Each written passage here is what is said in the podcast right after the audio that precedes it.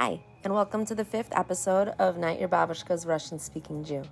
I'm Margarita Karol, and today we think about how young Russian speaking Jews in America are figuring out their missions and what actions they can take to animate their values in their communities.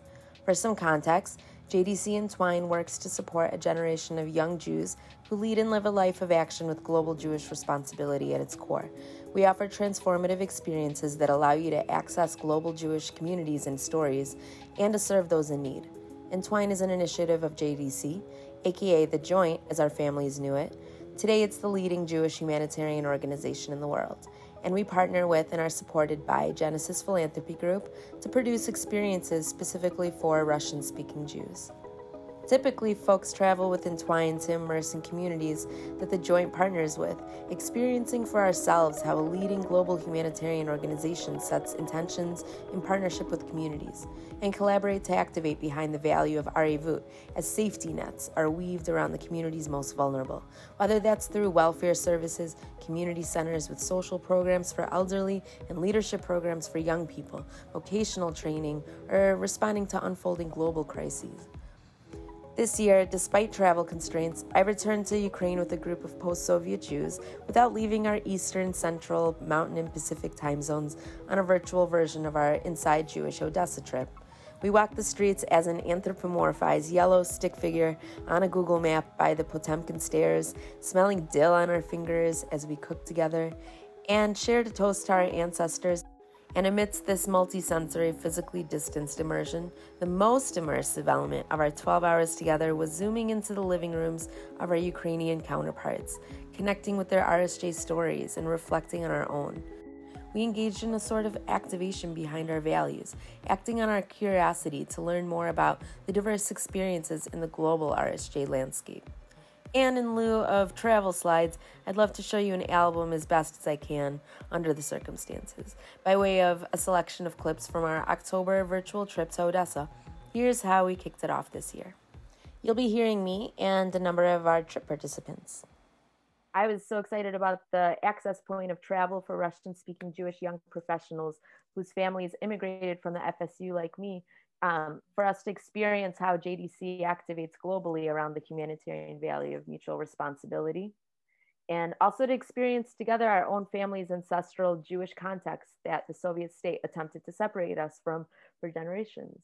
But this is proof that they have, have not succeeded.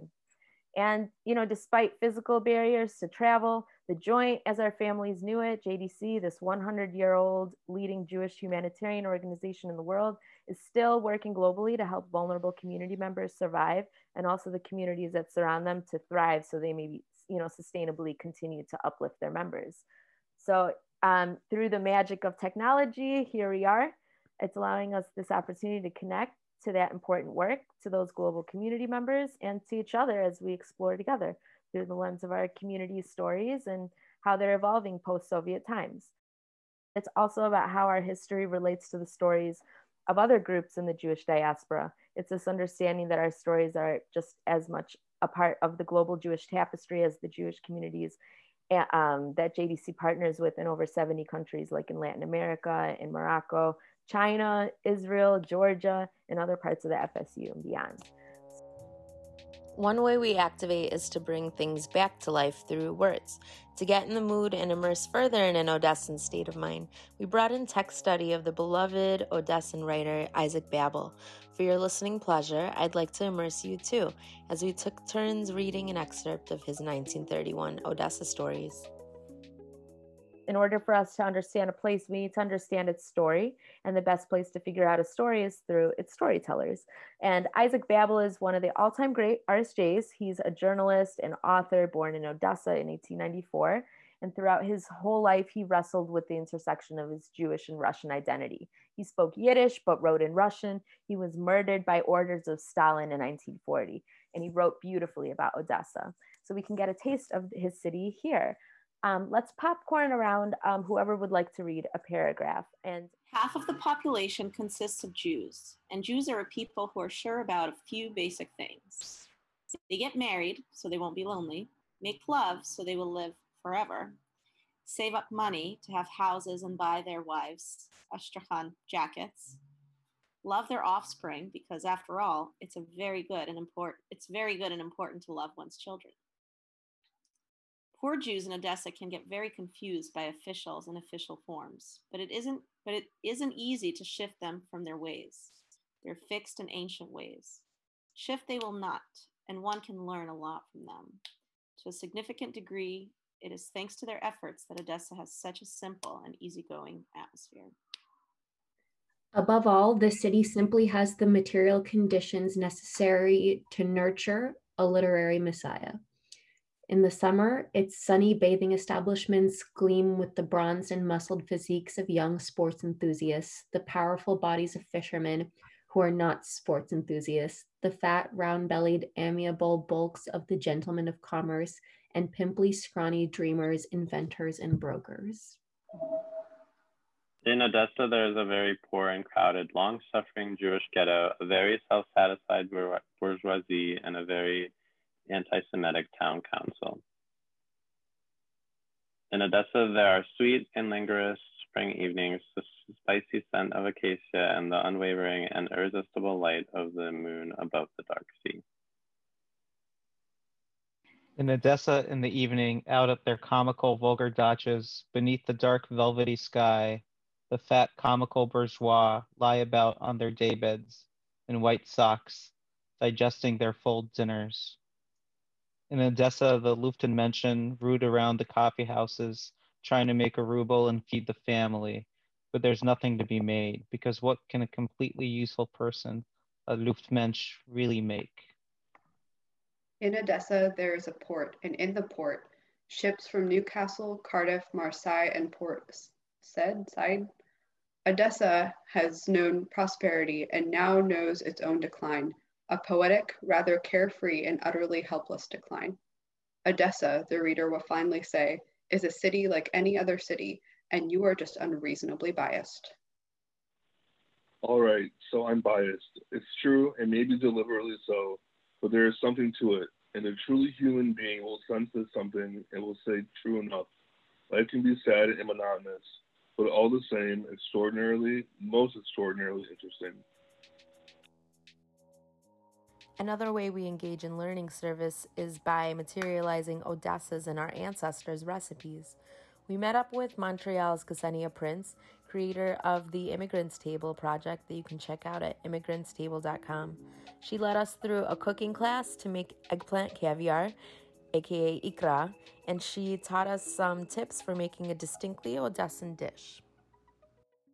So, what we're making today is an eggplant ikra, eggplant caviar in English, but in Russian it's known as eggplant ikra, as baklajana ikra. And this one in particular is baklajanskaya ikra po-odesski. So this is the Odessan style. Now, what makes it Odessan style, we'll get to later, but uh, I was very surprised to learn what actually makes it Odessa style. And it's not what you'd expect. Russian cooking and Ukrainian cooking, it's very much touch and go. You cook a lot by the feel, you know, a bissel of this, a bissel of that. It's how things weigh, how things look. It's less about sticking to quantities. You won't see a scale here. I've never, until Jew, until I was introduced to traditional Jewish cooking, have grated an onion in my life. Don't really understand why, why it's such a ubiquitous part of like more Ashkenazi, Russian, Ukrainian, Jewish cooking, but it really is. I check other, like when you check Moroccan Jewish cooking, nobody's grating onions. Nobody's.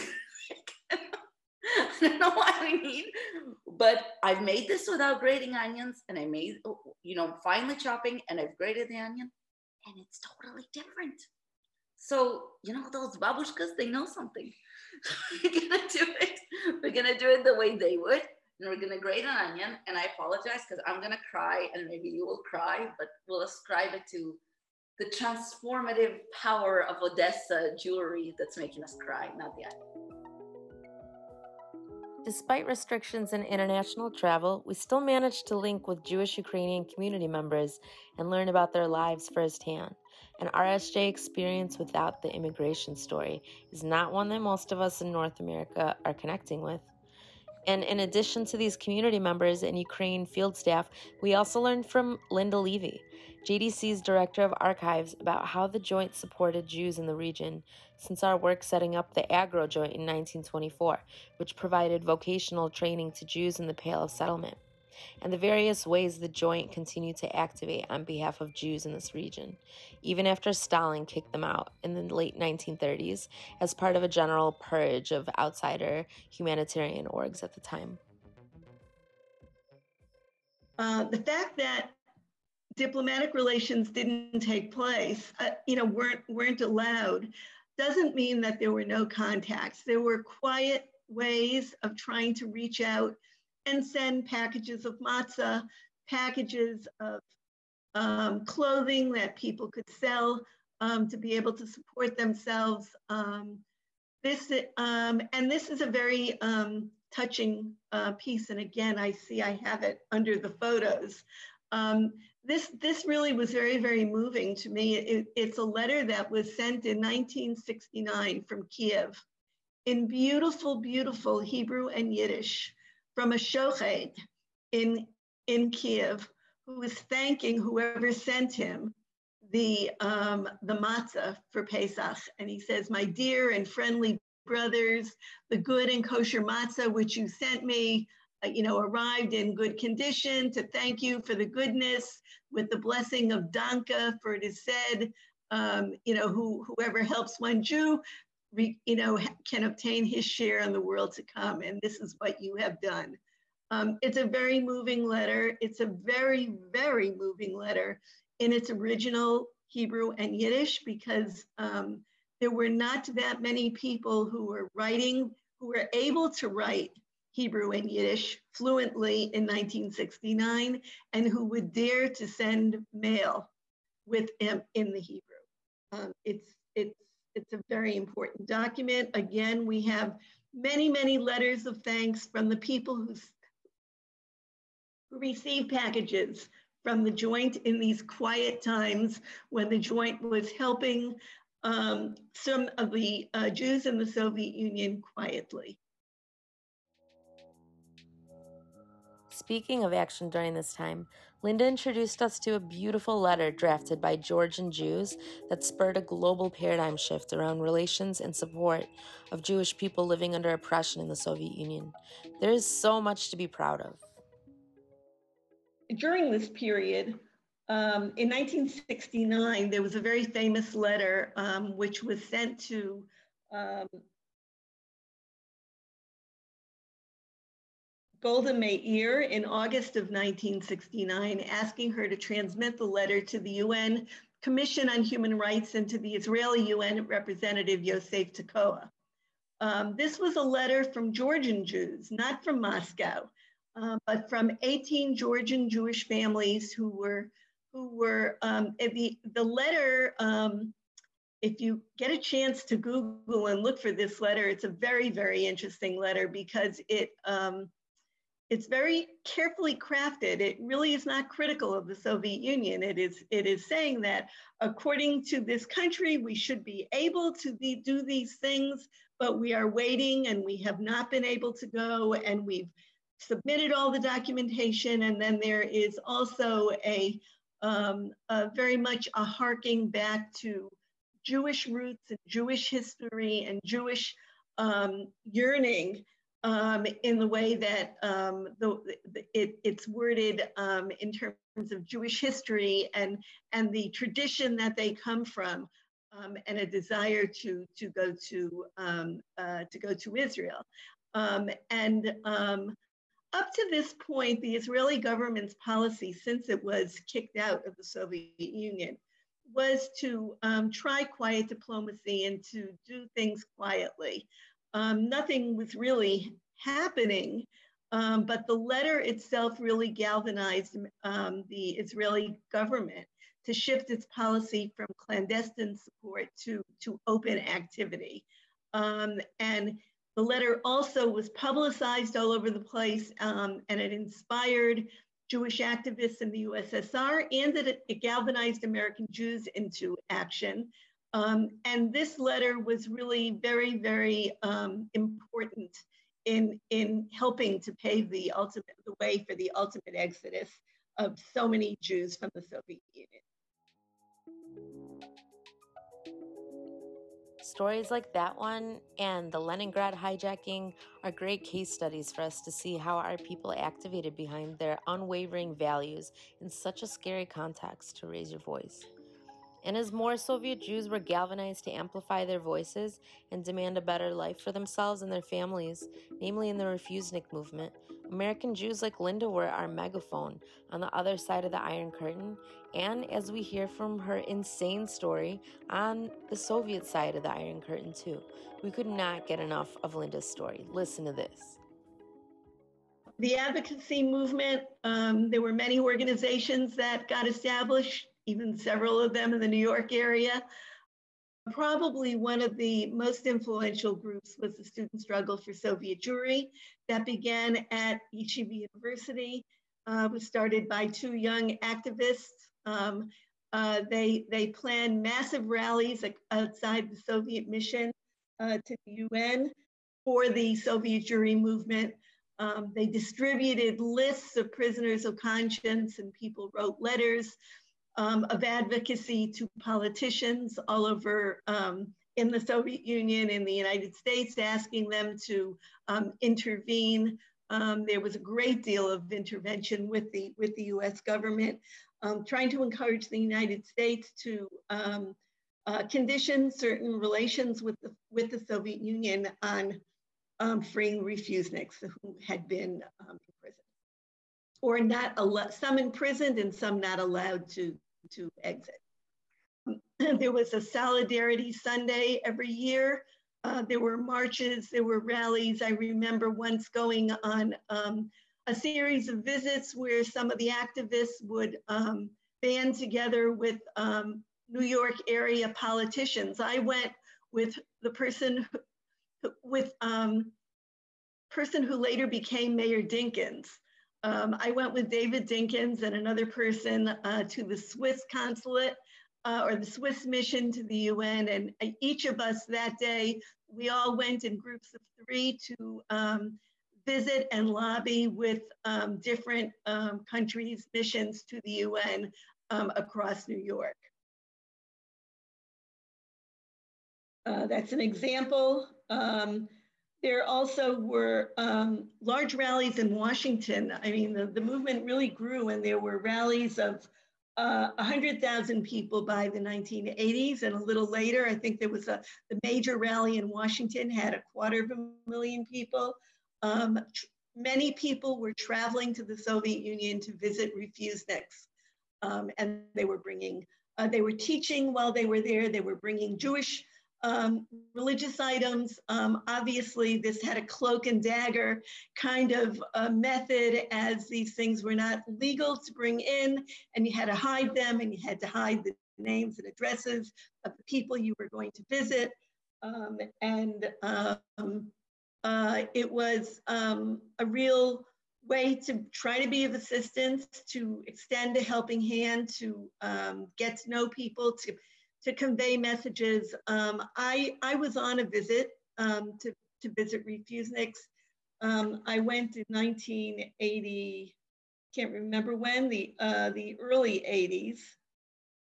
Um, and I, um, we, we couldn't come with our list of the people that we were going to visit. We, we, we coded them into our checkbooks in some way. We, we, pre- we prepared our own codes to, so that we would understand we, where we were going and what we were doing. And we, we hid a lot of things. Um, uh, it was quite an eye opening experience. What did I tell you? We were so energized by Linda's generation's work on our behalf. One of our fellow virtual travelers, Fima Zaltzman, thanked her for her heroism on our behalf, and asked the question we all wanted to know How did you get involved in this? If reading between the lines, what we really wanted to know was if Save Soviet Jewry movement was their mission, how do we identify ours? Hi, Linda. Uh, for, uh, my name is Fima. First, I just wanted to thank you so much for all of your activism. I think we are all incredibly grateful and thank you so much for sharing your story with us. I was wondering if you could talk about what inspired you to get involved in this movement? My family was very involved in the Jewish community. I went to Jewish schools, Jewish day schools. From the time I was in kindergarten, I um, uh, I went to Jewish camps. I went to uh, other kinds of leadership programs. It was um, it was very natural. It was what my friends were doing as well. It wasn't. Um, it, it was on it was on the path that my parents set me on in a sense um, and um, there also there was a sense of of mission but there also was a sense of excitement about it um, we we we would go to these rallies and see all of our friends and you know it wasn't there was a lighter part of it part of it as well um, it it it was it was I was committed I was raised to be committed by a committed family and it, it, I didn't rebel against it. It was the way I went. You can explore JDC's archives at archives.jdc.org and find over 78,000 digitized searchable photos as well as rich document collections that document JDC's work in the FSU and across the globe from its century plus history of service. A few weeks after the trip, I circled back with Fima he had traveled to Argentina, that time in person, on another Entwine RSJ trip a few years back, and also participates in Insider Connections global virtual service, regularly connecting over the phone with an elderly JDC client in Odessa to combat pandemic isolation. I was wondering if he had an answer yet for that question we spoke about on our Odessa Odyssey. If Save Soviet Jewry was Linda's generation of American Jews' mission, and our parents worked to get us out of the Soviet Union, what is our mission and what are our action steps? And I think back to the trip, like the moment that sticks out to me is that moment where you like thank Linda and then ask the group, like, what I wonder what our mission is then. Do you continue to think about that? yeah, actually, a lot.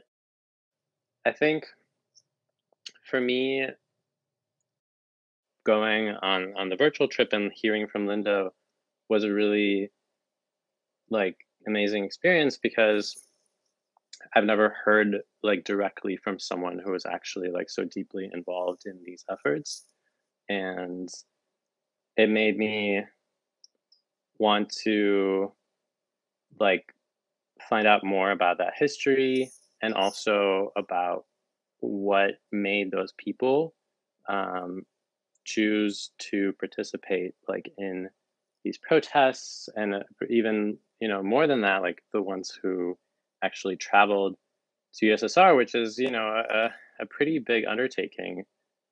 I think spreading those stories like Linda's stories um, I think is extremely powerful what are the motivating factors that we're looking for that like maybe overlap with what Linda and her cohort were motivated by, you know, in that movement, and like what might be different today, given that it's today. You're you're you're kind of asking that question to like the Russian speaking Jewish community, right? Yes. And and I think like, you know, we also like hold privilege in that, you know, we for the large part didn't have to actually, you know, navigate immigration and like navigate learning a new language. I mean, like I did have to learn a new mm-hmm. language, mm-hmm. but I was like nine years old and it was a lot easier for me. I was just like immersed in it and I learned like, you know, in like a few months mm-hmm. basically. So I think, you know, we we basically are, you know, it, it our journey, like however difficult it might have been and however much trauma there may be associated with it is is is not the same level as like what our parents had to go through. And so i think should give us more ability to like put our energy into you know paying things forward than like maybe you know our parents who did like have to bear a lot of this weight you know might not need to. Like i think their role was to bring us here and i think we're here. And i think you know what is our role? Like we are probably not going to be having kids that we're you know hopefully needing to bring to another country right? So yeah i mean I, I do think that that's something that you know children of immigrants, and I mean, young immigrants like myself, um, I think should think about. And I think, you know, realistically, you can't uh, tell everyone, okay, you know, you benefited from immigration, you must now become like an pro immigrant rights activist. Like, that's not going to happen. And I think that doesn't need to happen. I think there are other things that we can do. And I think for people who are, you know, more unaware about like some of the struggle that, you know, was endured on their behalf, I think, you know, would ultimately actually benefit from learning about it. And I think that in itself can be a, a, a call to action that you can undertake. Like, you know, learn like learning about your history, your family history, your identity, um, I think is extremely powerful and important, and I think can inform a lot about your own self. I think it is worthwhile to engage in communities like um, you know the programming that uh, JDC Entwine does for the Russian speaking Jewish community or like Russian speaking Jewish Moishe houses because mm-hmm. I think like you can glean from other people's stories uh like you you can notice similarities. I think, you know at the very very bare minimum, I think um, you know a call to action can be like telling your parents, you know, that you're thankful for you know the opportunities that you know that were provided and you know but i mean i think I think still to you know truly be able to like be um to be like truly understanding and like how grateful you should be i think it, it still is important to like better understand what actually happened. It's up to each of us to do this work of setting intentions connecting with our values and activating behind them the work is hard the work is good I think it's not entirely obvious that community service can take the form of learning service, understanding that it's not an action but a responsibility to learn from another person, having a growth mindset to channel humility while offering support, and ensuring respect and intentionality are baked into these relationships. On the next episode, we continue this exploration of activation behind our values by way of philanthropy and otherwise. Until then, you can learn more about our work at jdcentwine.org slash notyourbabushka. See you next time.